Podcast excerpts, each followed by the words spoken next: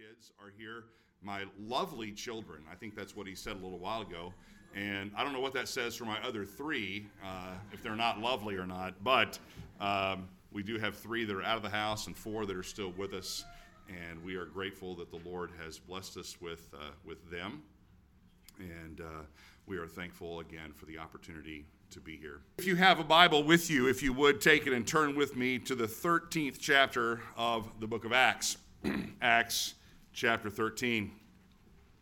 And let's have a word of prayer uh, as we come to the Word of God together today. Father, we ask your blessing upon both the reading and the preaching of the Word of God today. We pray for your help and for your blessing on it. May Christ be honored. May his church be encouraged. May our souls be exhorted to strive further after the calling that you have given us as your people. We do ask, O oh God, that you would, uh, for the display of your own fame and glory this day, that you would send forth your word even from this place. We ask in Jesus' name. Amen. As I'm praying, I realize I forgot to hit this little button. They told me to hit a button. And uh, is that the magic button? There we go. I have a thumbs up from somebody. All right. Thank you, brother. All right. Well, if you are in the 13th chapter of the book of Acts, this is where most of our attention is going to be today.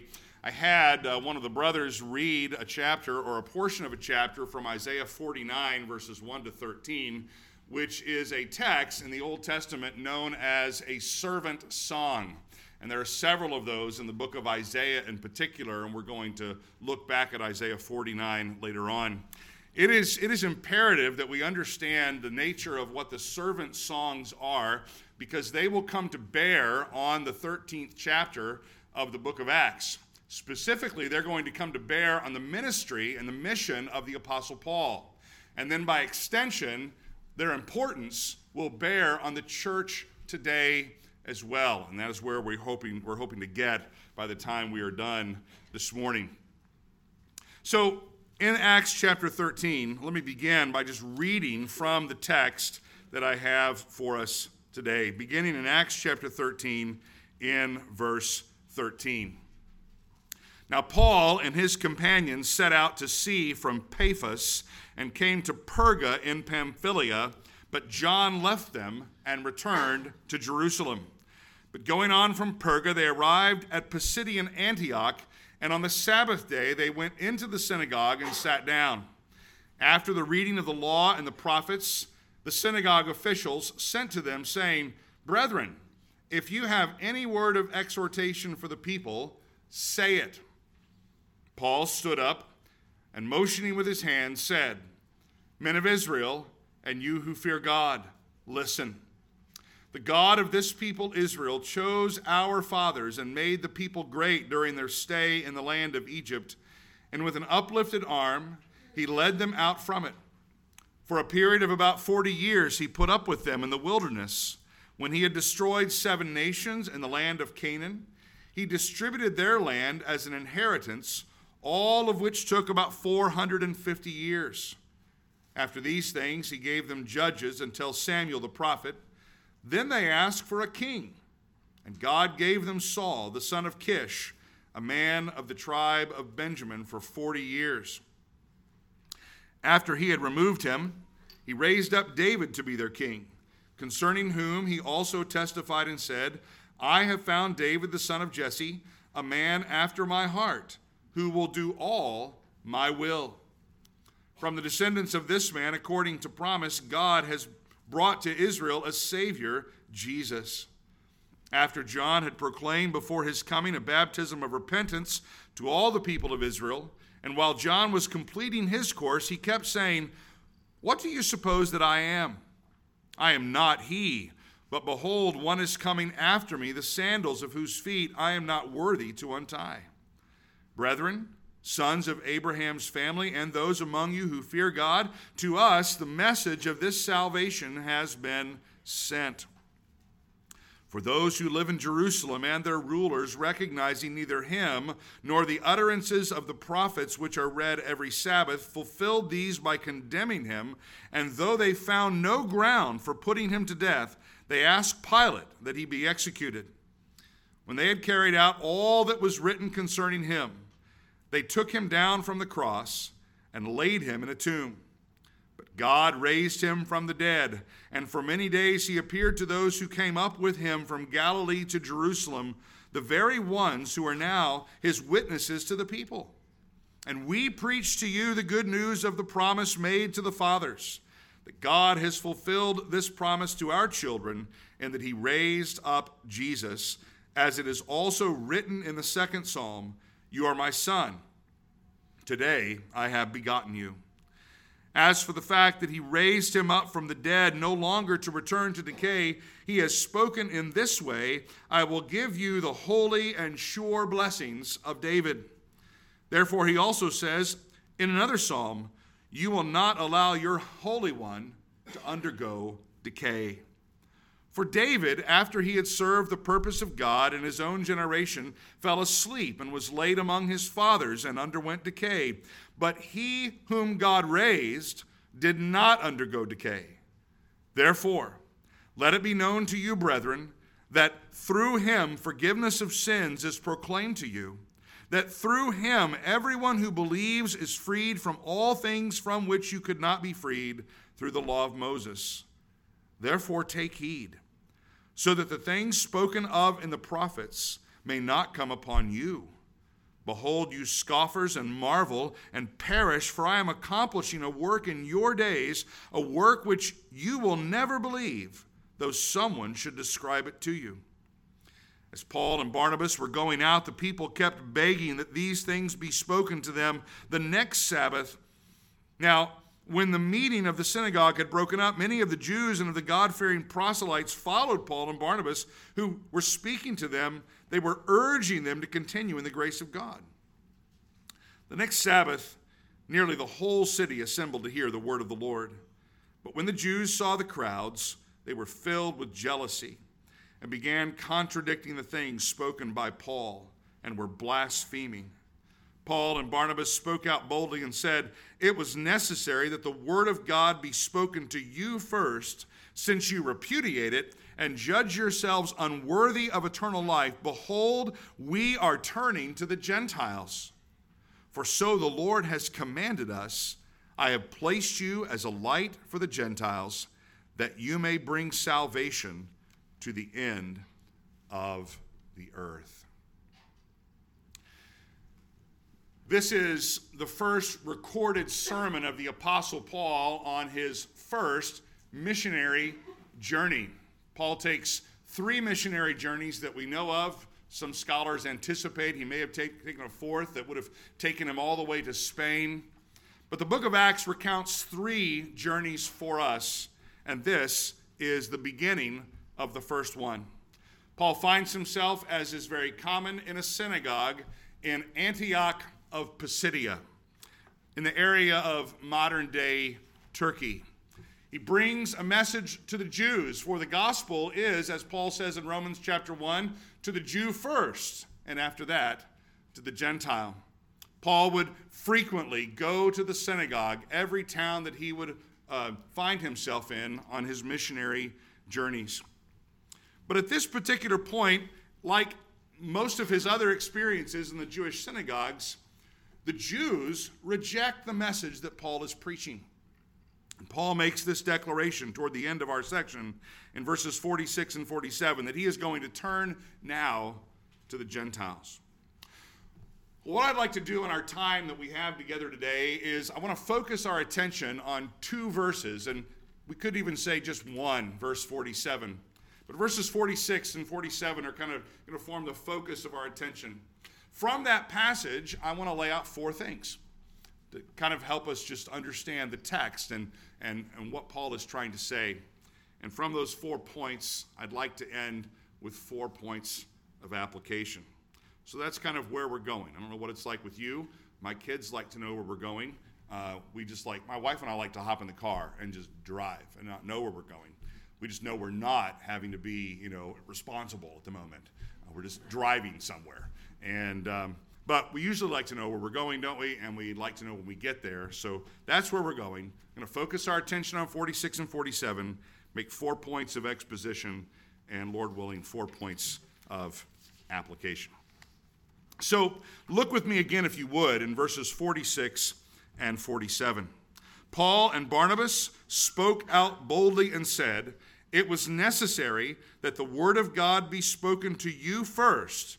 Since you repudiate it and judge yourselves unworthy of eternal life, behold, we are turning to the Gentiles. For the Lord has commanded us, I have placed you as a light for the Gentiles, that you may bring salvation to the end of the earth. Paul and Barnabas have offered this response to a group of people that are identified back in verse 45 as the Jews. It's a very interesting term, the Jews, and it's very specific. It is a term that comes up over and over again, especially in the writings of Luke. In Acts, in particular, this particular term, the Jews, is used 52 times. Now, we're not trying to count occurrences to think that now we know something, we know it occurs 52 times, but of those 52 times, 34 of those times, it is used to point to a malevolent group of people that stand in opposition to the advancement of the mission of Christ, specifically that of the proclamation of Christ in the ministry of the Apostle Paul. In fact, when we consider this malevolent group 32 times used or 34 times used in the book of Acts, 33 of those are used specifically directed at Paul himself. We could say the Jews, whoever this group of people are, they dogged the heels of the Apostle Paul throughout his missionary journeys. And it's not just as if it's one group of guys, like, you know, four guys here, and they just follow him everywhere. They make sure they know his itinerary and they travel with him. No, they, they just seem to appear everywhere throughout the narrative of the book of Acts.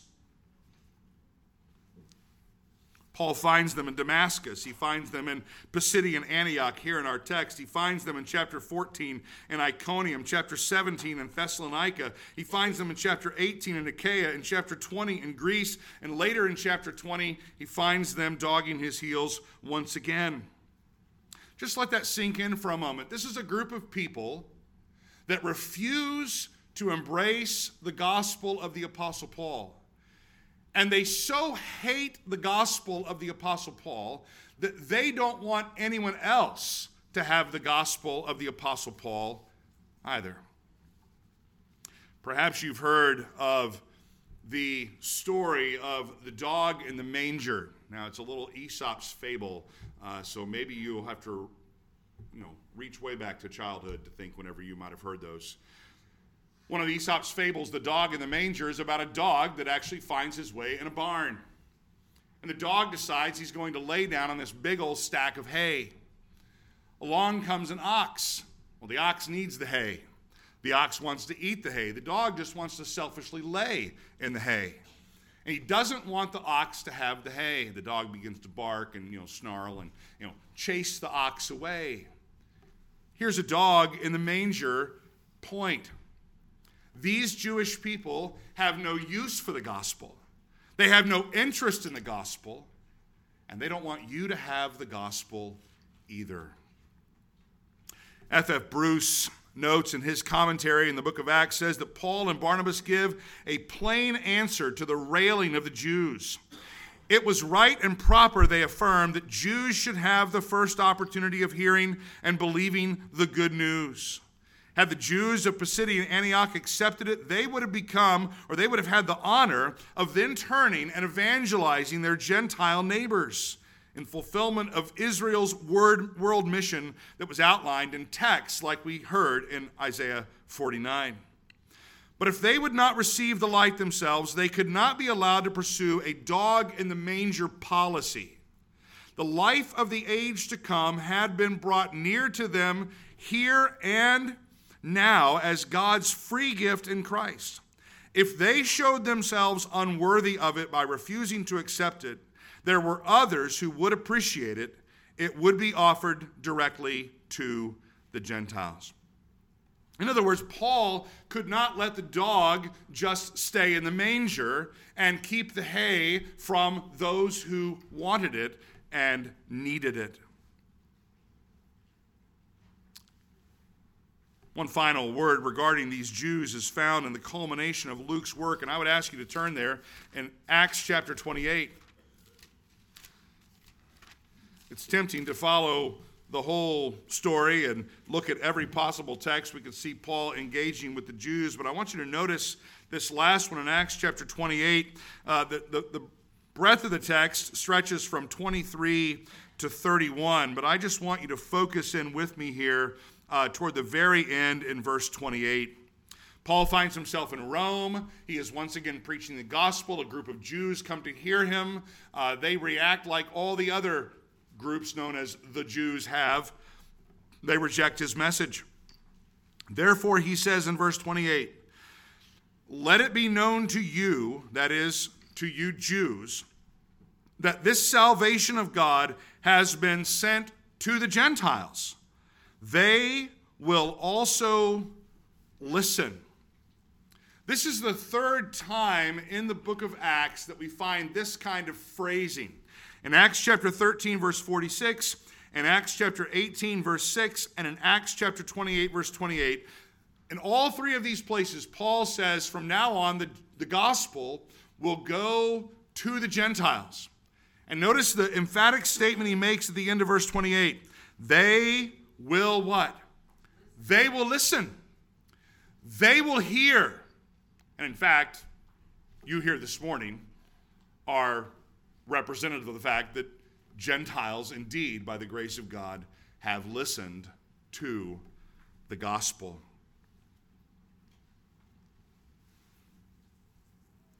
Bruce again notes in this particular text, he says, as before in Pisidian Antioch and in Corinth and elsewhere, so here again, but with a note of solemn finality. So this is a this is a very somber way for the book of, of Acts to end with this, this almost like this final declaration of him turning to the Gentiles. He announces that henceforth the Gentiles will have, hear this word, a priority in receiving, not an exclusivity, because Paul continues to go to the Jews. Paul is a Jew. Paul longs for his kinsmen to be redeemed. So it's not exclusive, but now it's as if there is a priority that is going to be given to the Gentiles, and as Bruce says, receiving the message of salvation. One other writer makes this comment. He said the narrative at this point, at the end of Acts 28, reaches a solemn climax rejection on the one side, and unchecked success and hope on the other. Now, it's with this thought of the Jews and the turning of the gospel to the Gentiles with a priority being given to them that I think we're ready to look back in Acts 13 in verse 47. So look again, if you would, with me in verse 47. The reason he says that he's turning to the Gentiles, he stated this back in verse 46. The reason he's turning to the Gentiles is, is stated in verse 47. Notice the opening word, for. This is the reason, this is the cause. Why are you doing this, Paul? Why are you turning away from the Jews, at least exclusively so, and turning now to the Gentiles? Well, it's because the reason he's going to state here in verse 47. For so the Lord has commanded us. The Lord has commanded us, I have placed you as a light for the Gentiles that you may bring salvation to the end of the earth. Paul is the recipient of a divine command that now turns him from the Jews exclusively to turn to the Gentiles primarily. You remember there was a time in the Gospels where Jesus even sends the, the, the, disciples out and says, Go only what? Go only to the lost sheep of the house of Israel. Remember the woman who comes to him one time and, and she's pleading with him and says, I haven't been sent to you. I've only been sent to the Jews. Yes, but even the what? Even the dogs eat the crumbs that fall from their master's table. And Jesus blesses her and brings the gospel good news to her as well. So here we see this principal turn. It is a, it is a dramatic historical turn. It's somewhat lost on us, I think, today in the 21st century. We're so far removed from the idea of the exclusivity of the Jews in the, in the ministry of Christ. That it's almost like, well, we're sure the gospel is supposed to go to the nations of the world. But if you and I had lived a few thousand years ago, the idea that the gospel was supposed to go to all the nations of the world indiscriminately and not with this priority to this one ethnic location, this one geographical central location, it would be, it would be radical for you. It'd be like, I've, I've never heard of something like this before. Are you, are you sure they too can come to know the God of Israel? Are you sure they too? I mean, think about who they are. They're not like us. They're not as good as us. They're not as, as special as us. This would be a tough sell. Well, Paul sees in this particular statement, or Paul sets forward in this particular statement, four things regarding a command that he has received from God. These four things are its divine origin, its unlikely recipients, its covenantal nature, and its broad scope. When Paul hears from the Lord that this command is going to be pressed upon him, he sees this command coming from no other than God Himself. He sees this command coming to himself as an unlikely recipient. He sees this command as bearing a covenantal nature, and he sees this command as expanding his horizons with a broad scope, unlike any that he had thought of before. So consider with me these four things its divine origin, the divine origin of the command. The command to be light for the Gentiles and to bring salvation to the ends of the earth is for Paul and Barnabas full, full of divine authority. They find their commission in the Old Testament scriptures themselves. In fact, this verse, verse 47, is a quotation from Isaiah 49, verse 6, the text that was read for us earlier. One writer referred to Isaiah 49 6 in particular as the Great Commission of the Old Testament. You and I often associate the Great Commission with Matthew 28, 18 to 20. All authority on heaven and earth has been given unto me. Therefore, go and make disciples of all nations, baptizing them in the name of the Father and the Son and the Holy Spirit, and teach them to obey everything I've commanded you. And lo, I'm with you what? Always to the very end of the age. But in Isaiah 49, there's another text that is very much a commission. I'd like to turn you to that. If you would, flip back there in your Bible to Isaiah chapter 49. I want us to read this particular verse. Now, we won't take time to read the entire text. We read Isaiah 49, 1 to 13 earlier.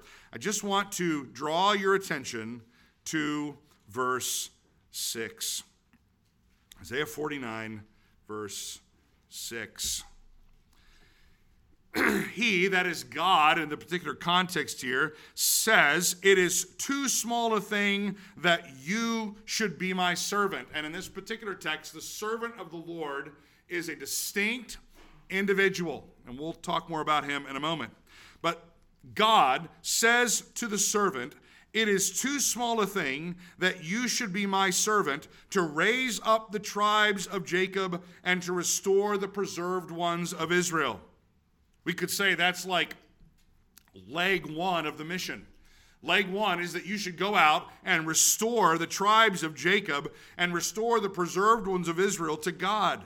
But that's too light a thing. That's too little of a thing.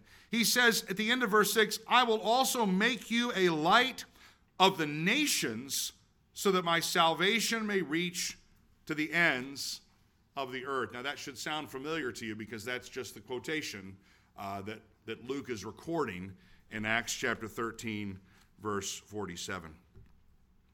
Isaiah 49 6 is part of a larger text spanning the first 13 verses of Isaiah 49.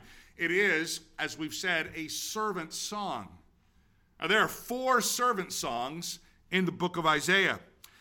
For note takers and for guys who want to look this up later on, Isaiah 42, 1 to 9, Isaiah 42, 1 to 9, Isaiah 49, 1 to 13, Isaiah 50, verses 4 through 11, and Isaiah 52, 13 through 53, 12. And that's the one that you probably are most familiar with. That's the one that talks about the suffering servant who bears our iniquities and uh, the, the, the, the, punishment that was due us fell upon him, and my servant justifies the many, and texts like that uh, that are found fulfilled in Christ. In fact, each of these servant songs points to the Lord Jesus Christ in the New Testament as the servant of the Lord, or as he is referred to here uh, as a suffering servant, or as he's pictured here as a suffering servant. We don't have time to trace all four of these out in the New Testament, but I think you could easily do that. If you had a Bible with some cross references, you could probably do some digging and see the connections in each of these passages to the Lord Jesus. In Isaiah 49 6, it is the Lord God who sets apart his servant for a specific task. And notice this task is twofold. The first leg of the task, the first phase of this task, is to call or to bring back to him Jacob and to regather to him Israel. Now, just like a, a 60 second lesson on the Old Testament, in the Old Testament, under David the king, we had a united kingdom. Under Solomon his son, we still had a united kingdom. Under Solomon's son Rehoboam, the kingdom divided. The kingdom divided between the northern kingdom and the southern kingdom. Ten tribes go to the north, ten, two tribes go to the south. The northern kingdom is led by a man named Jeroboam, and the southern kingdom is led by Rehoboam, and they are at odds with one another for years to come. Eventually, the northern kingdom is conquered by Assyria in 722 BC, and the southern kingdom is conquered by Babylon in 586 BC under the leadership of Nebuchadnezzar and hauled off to the exile that Jeremiah says would last 70 years. This is the state of things still when we come to the time of the New Testament. It is going to be the mission of the servant to bring back Jacob and to regather Israel and to bring these disconnected tribes what? Back together. But that would not be enough. It would not be enough to just restore the southern and northern kingdoms, which in fact, although we don't have too much time for that either. But let me just say this is what begins to happen in the early chapters of the book of Acts. Did not Jesus command the disciples to tarry in Jerusalem until the Spirit from on high would fall upon them and empower them to be witnesses where? In Jerusalem and Judea, and to Samaria, and to the uttermost part of the earth. Jerusalem and Judea are representative of the southern kingdom. Samaria was the capital of the northern kingdom. And what, what Jesus is saying here is look, you're going to be my witnesses for the restoration of the southern and the northern kingdoms. You're going to pull these peoples back together to, in effect, constitute a new Israel. And then from that standpoint, then you will go to the nations, the uttermost parts of the earth. And if you just trace the opening chapters of the book of Acts, you see the gospel in chapters 1 through 9 moving through that southern region, through that northern region, and then in chapter 10, what happens? It's interesting. At the end of chapter 9, we find uh, Judea and Samaria, representative of those southern and northern kingdoms, we find them at peace. That's what it says at the end of Acts chapter 9. And when they're at peace, when they're at peace, Acts chapter 10, What's in Acts chapter 10? Peter goes where? To Cornelius. A what? A Gentile. And then we trace Peter for the next couple of chapters, and then we get to what? Acts 13. And Acts 13 is what? It's where we are. and we're turning from what? Turning from the Jews to the Gentiles. You see that, that expanding picture of the gospel going out to the nations of the world. Isaiah 49 6 says, It's not enough just to bring back Jacob. It's not enough just to restore Israel. I want you to do what? I want you to be a light to the nations. I want you to bring salvation to the very ends of the earth. Paul sees his commission. It is a divine commission rooted in this particular text. Ananias in chapter 9, verse 15, had been told that Paul was God's chosen instrument, The Holy Spirit has set both he and Barnabas apart from the church in Antioch in Acts chapter 13, verses 1 to 3, for their work. Paul himself had been confronted by the resurrected Christ on the road to Damascus. Paul recounts in Acts chapter 26 and verse 18 these words where he says he was divinely sent to the Gentiles. Listen to the text in Acts 26 18. He is sent to open their eyes so they may turn from darkness to light from the dominion of Satan to God, that they may receive forgiveness of sins and an inheritance among those who have been sanctified by faith in me. With this, Paul is in no doubt of the divine origin of his commission. This is not just Paul bored. This is not just Paul not knowing what to do with his time. This is Paul being confronted by the glorious Christ and sent on mission for God. Well, this brings up a second point to note regarding the command. Paul and his fellow apostles are truly unlikely recipients of such a directive. So, note with me, second, the unlikely recipients of this command. There is an unlikely transference of responsibility for the fulfilling of this command in light of the original one, the original ones who were given this command. Now, you might think, if I ask the question, who was originally given this command? You might think, well, you know, that great Sunday school answer Jesus? Was Jesus originally given this command? No. The original recipients of the command to be a light to the nations and to bear God's message of salvation to the end of the world were God's servant, Israel itself.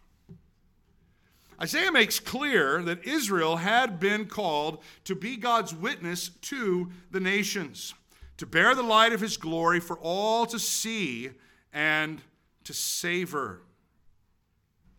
But Isaiah also highlights that Israel is an unfaithful servant. They were called to bear the light, the light of, of God to the nations. You might think, for example, an illustration of this in the book of Jonah. Jonah is called to what?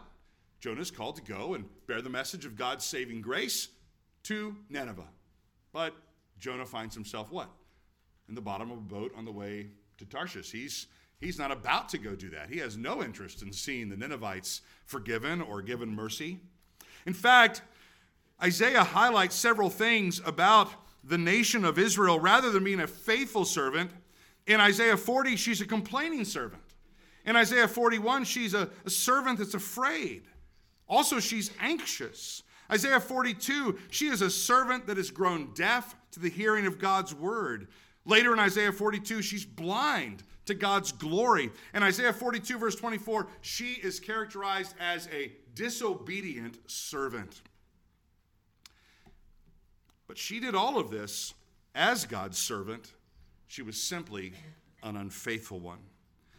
Thus, in the words of one writer of, regarding our text in Isaiah 49, verse 6, Israel was originally envisaged as having a destiny to be the witness to God to all the nations of the world.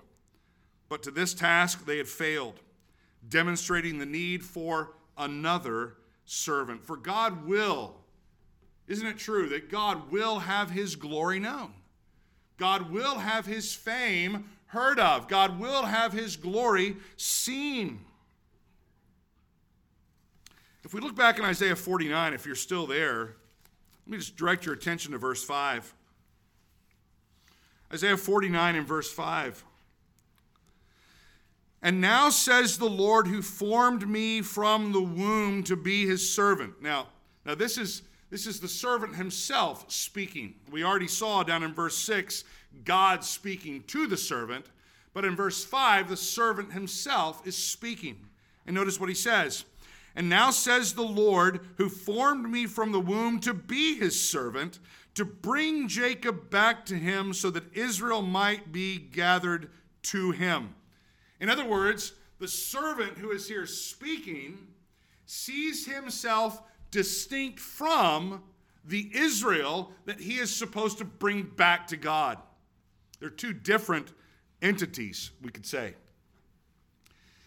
It is the work of the faithful Israel, the servant that Paul is pointing to in Acts chapter 13. The original, original Israel was unfaithful in the fulfilling of her task. Christ, as the true Israel, will fulfill the task. And now he is passing along the responsibility of carrying this task to its completion to the church. Paul and Barnabas in Acts chapter 13. Look over, go back to Acts 13. Paul and Barnabas are able to fulfill this mission of bringing light to the Gentiles and bringing salvation to the ends of the earth because of their identification with the perfect servant who enables his followers to carry out his mission. Look back in Acts 13 47. The command that Paul sees as now directed to us. Do you see that there in verse 47? For so the Lord has commanded us. And he quotes at that point Isaiah 49 6. What we just saw in Isaiah 49 6, Isaiah 49 6 wasn't about Paul. Isaiah 49 6 is about the servant. And the servant is clearly the Lord Jesus Christ. But now Paul sees this command of the Father given to the Son as now weighing upon him and upon Barnabas, and by extension, the apostolic band of brothers. Paul and Barnabas are able to fulfill this mission of being a light to the Gentiles and bringing salvation to the ends of the earth because, hear this again, their identification with the perfect servant who enables his followers to carry out his mission. C.K. Barrett, a scholar of old, said this. He said that Paul is a light to the Gentiles only in virtue of the Christ he preaches. Christ is a light to the Gentiles as he preached to them as he's preached to them by his servants. If you flip over to Acts 26 for a moment, I hope your finger is loosened up because we're going to flip a few more places. In Acts chapter 26, verse 23, when the apostles went out to the nations to preach the gospel, we've already seen here that, that this original command was given to Christ as God's faithful servant. We see in Acts 13 47 this commission given to Christ as God's faithful servant now being passed on to his apostles. But when that happens, it is not as if Christ is left behind. I want you to notice what happens in Acts 26, verse 23. Paul says, in verse, well, let's back up to verse 22.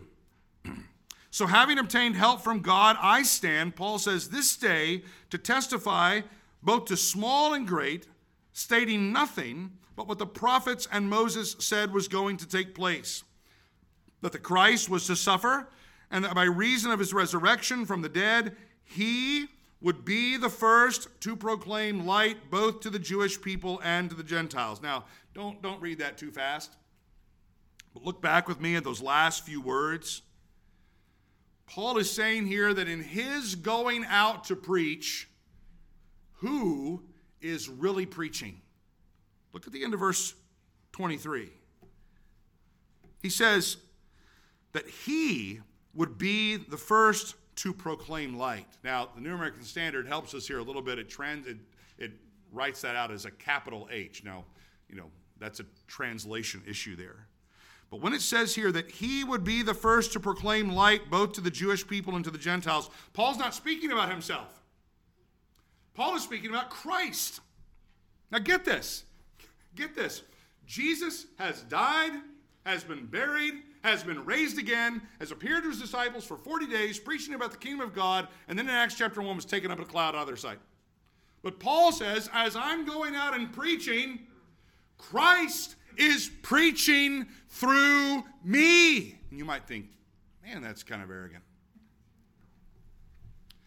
This is what happens friends, in the preaching of the gospel.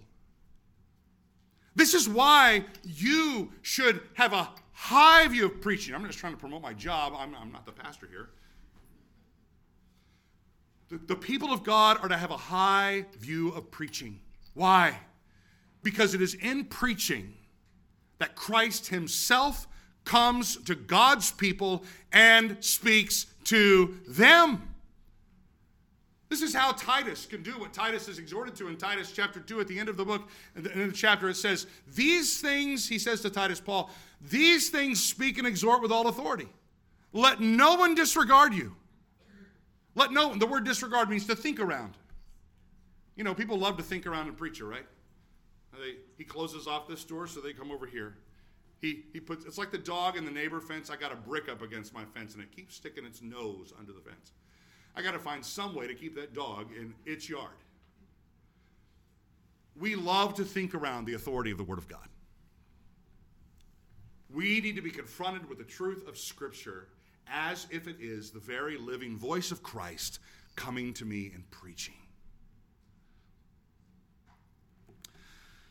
This is what Paul says is happening in his mission. He would be the first to proclaim light both to the Jewish people and to the Gentiles.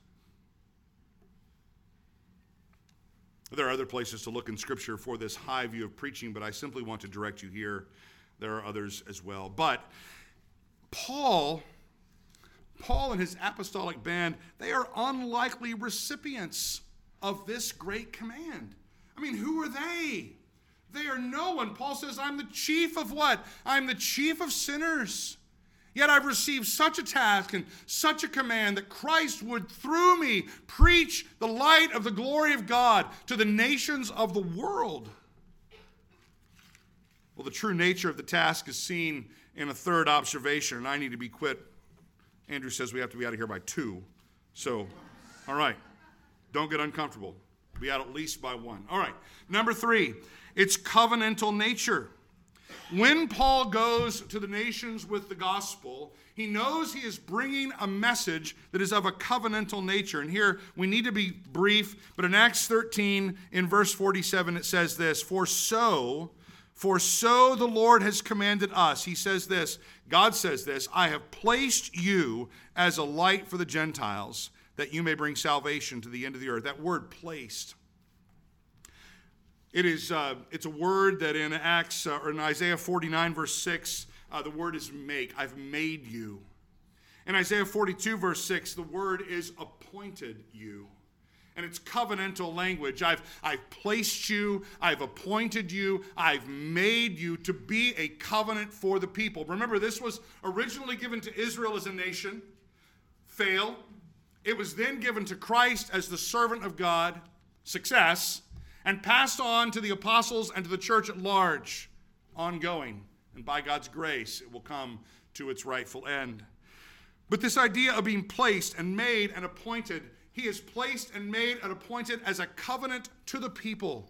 This is what the Father does. The Father gives us the Son as a covenant. He makes in the Son a covenant with His precious people. Jeremiah refers to this as the new covenant. In other words, what is it that they were bringing to the nations?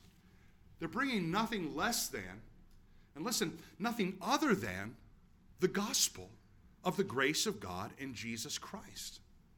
It is the gospel that Paul says in Romans 1:16 is the what? It is the power of God for the salvation of sinners. Well, what was he to do with this covenant? What was he to do with this, this, this message? Well, fourthly, the, the broad scope. Notice the fourth thing about this command it has a, a breadth and a width that is almost unimaginable prior to this time.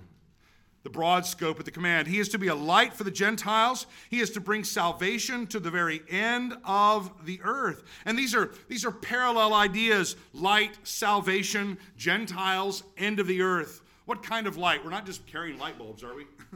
you know, I'm not an electrician, all right? Light is, is, is meant as a, a metaphor for salvation.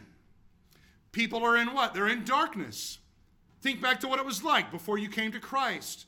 You were in darkness.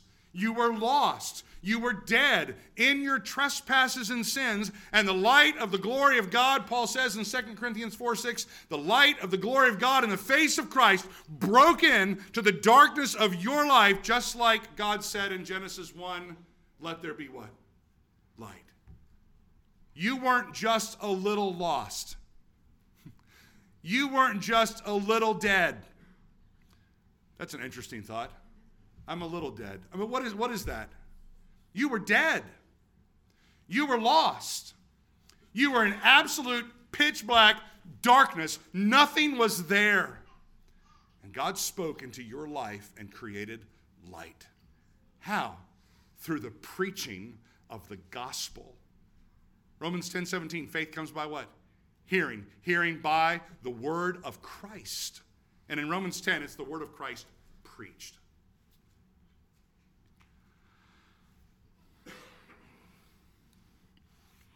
The breadth of the vision that was seen by Isaiah back in Isaiah 49. And we won't go back and turn there, but you can look back again later in Isaiah 49, 8 to 13. That's why I had him read all the way through 13.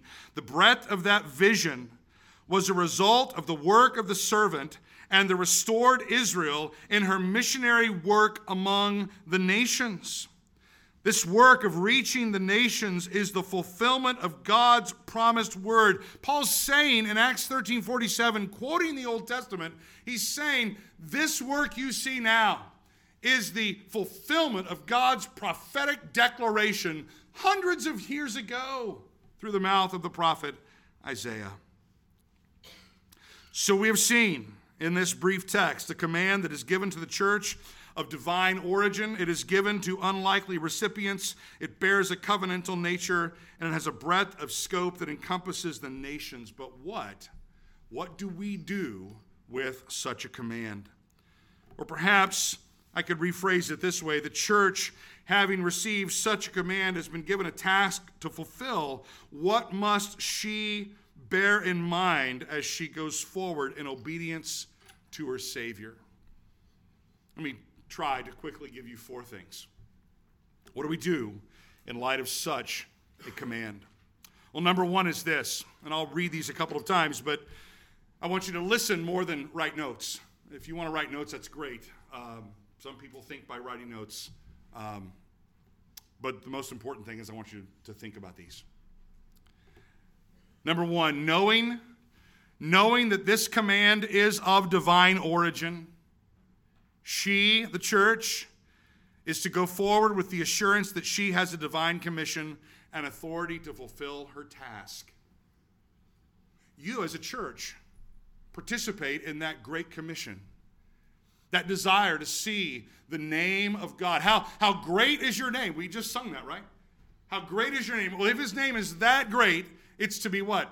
It's to be told to the nations of the world Knowing this is of a divine origin, this command is of divine origin, we are to go forward with the assurance that we have a divine commission and authority to fulfill the task. Jesus said, All authority on heaven and earth has been given to me. Therefore, go. You get the connection, right? Christ has all authority, holding the media, mediatorial office in his kingdom of prophet and priest and king. Therefore, having all authority, go. I wonder if I'm supposed to go. I wonder if we should do anything in relation to that. I wonder if we should go.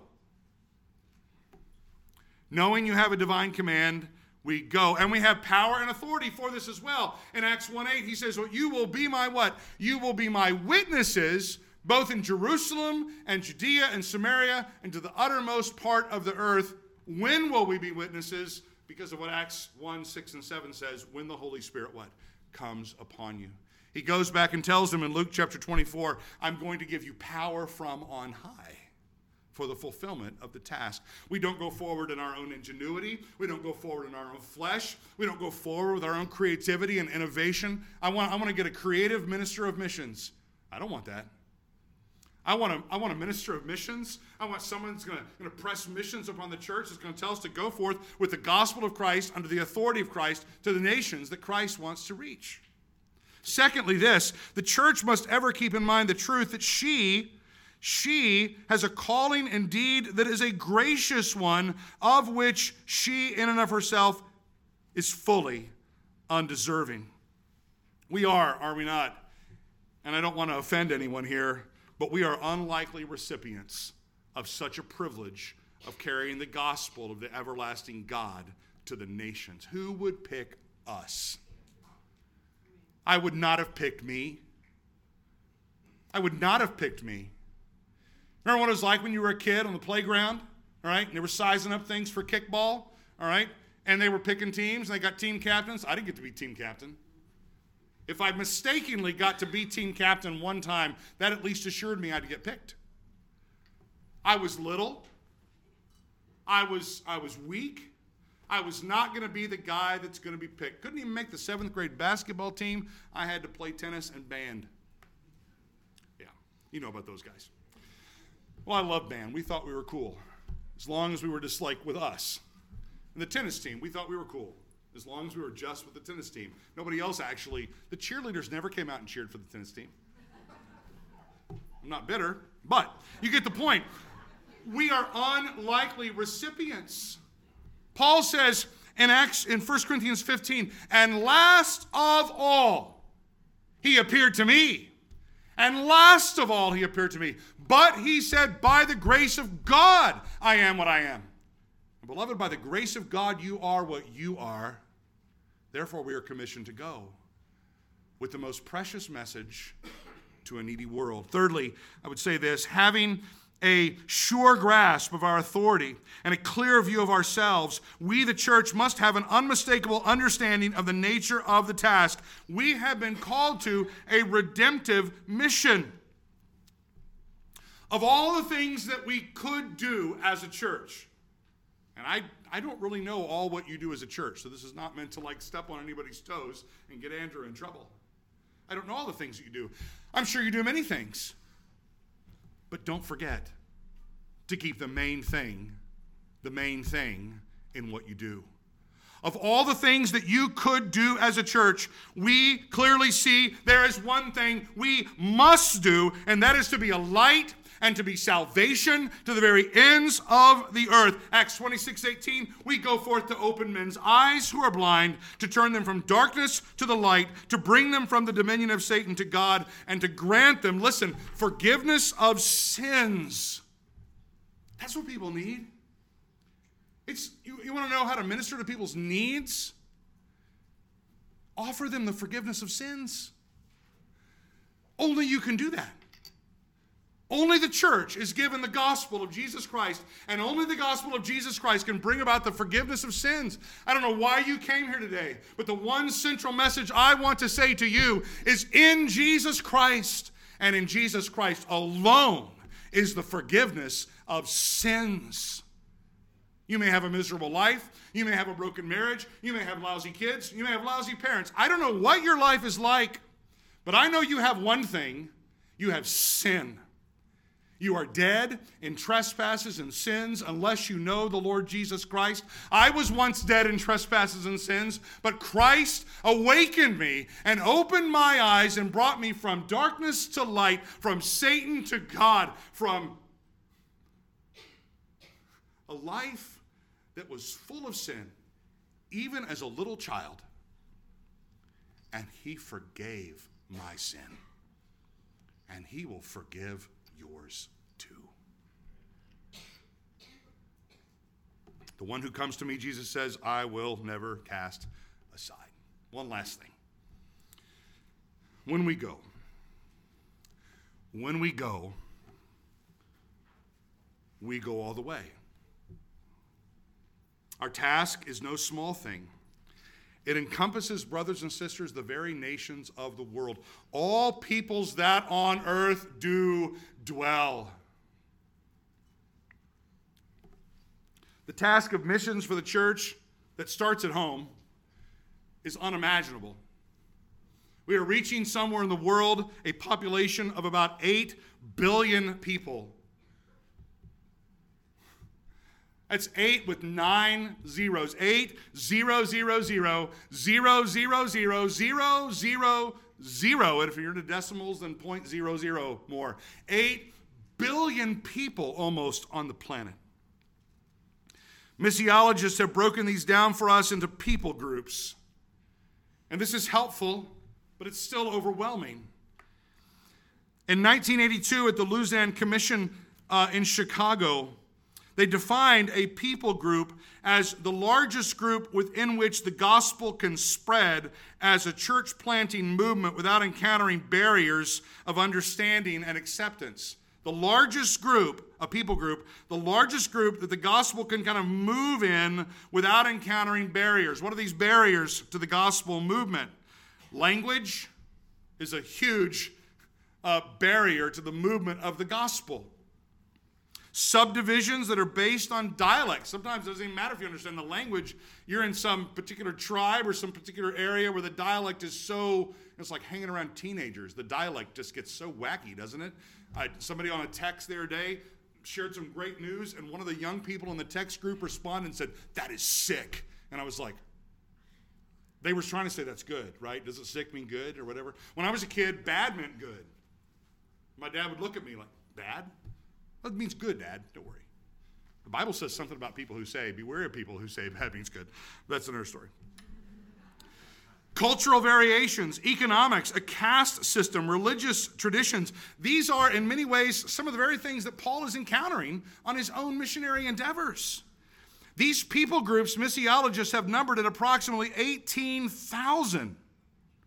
Now that helps. We've gone down from 8 billion to 18,000.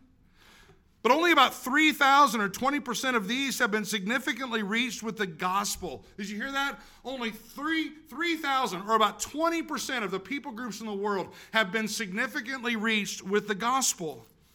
Another 7,000 or less, less than 40% of the remaining, they tell us have been varyingly reached with the gospel. What does that even mean?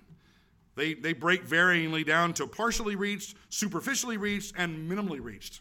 In other words, they're not what? They're not reached. They're still considered unreached people groups. That, that leaves us with 42% or 7,000 people groups who are unreached, completely unreached. In an unreached people group, there are, by this categorization, less than 2% of the people in those groups that pass for evangelical. In other words, only 2% of the people in those groups know the gospel. Let that sink in. At this point, 2,000 years after Christ said we were to be his witnesses to the remotest part of the earth, over 3 billion people, over 42% of the planet, still have practically no access to the gospel. No knowledge of Christ, no knowledge of his saving work. Of these 3 billion, it gets even worse. Of these 3 billion, two thirds or 2 billion are classified as frontier people groups. Frontier people groups live in areas of the world with less than 0.1% of the population knowing Jesus. Missiologists estimate there are almost 5,000 frontier people groups in the world. What does that mean?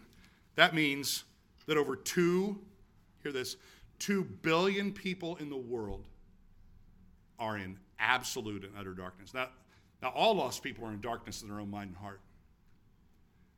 But there are people out there in the world, 2 billion of them, 25% of the planet, with no access to the gospel. We face, as a church, an unfinished task, do we not? And that's not, those statistics are not meant to make you feel guilty. They're simply to press upon your heart the need that still exists in the world. We have a divine command to go.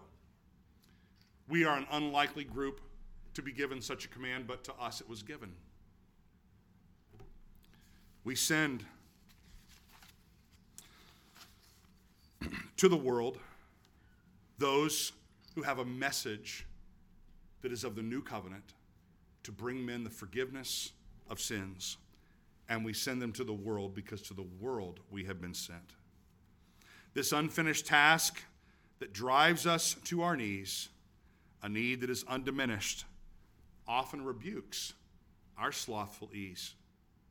We who rejoice to know, we who rejoice to know our God, renew before his throne the solemn pledge we owe to God to go and to make him known. We go, brothers and sisters, to all the world As one writer has said recently, with kingdom hope unfurled. Why? Because no other name has power to save but the name of Jesus Christ our Lord. I pray, and I pray for you. I pray for us. We will continue to pray for you. We ask you, we, we plead with you to pray for us. We need to know this. We need to feel the weight of this. Not that we might feel guilty and just walk out of here with our tail between our legs, but so that we might press forward in the commission that Christ has given to the church to bear the message of the glorious Christ so that men might see his fame, that they might declare his name, that they might come to worship and love the God who has loved us from before the foundation of the world. May God give us grace as his church to do these very things. Let's pray together. Father, we're so thankful to you for your word. We're so thankful for the gospel that has providentially and sovereignly intersected our lives. We're thankful for your love for us. We are overwhelmed that you would have chosen us. God, that you would take the likes of us and give them such a precious treasure. Oh God, there's, God, send us, send us forth from this very place with a greater sense of urgency, a greater sense of hope, knowing that you have not only commanded us and commissioned us, but God, you have promised us. The Gentiles will listen. They will. You are calling out from every nation and tribe and tongue and language of the world a people for yourself, and they will listen. We ask, O oh God, this day for your glory, for the display of your fame that you would send us forth. May Christ be for us our greatest treasure we want to share with the world. Oh God, we pray this for your glory and for our good and for the joy of all the nations of the world. We ask in your name.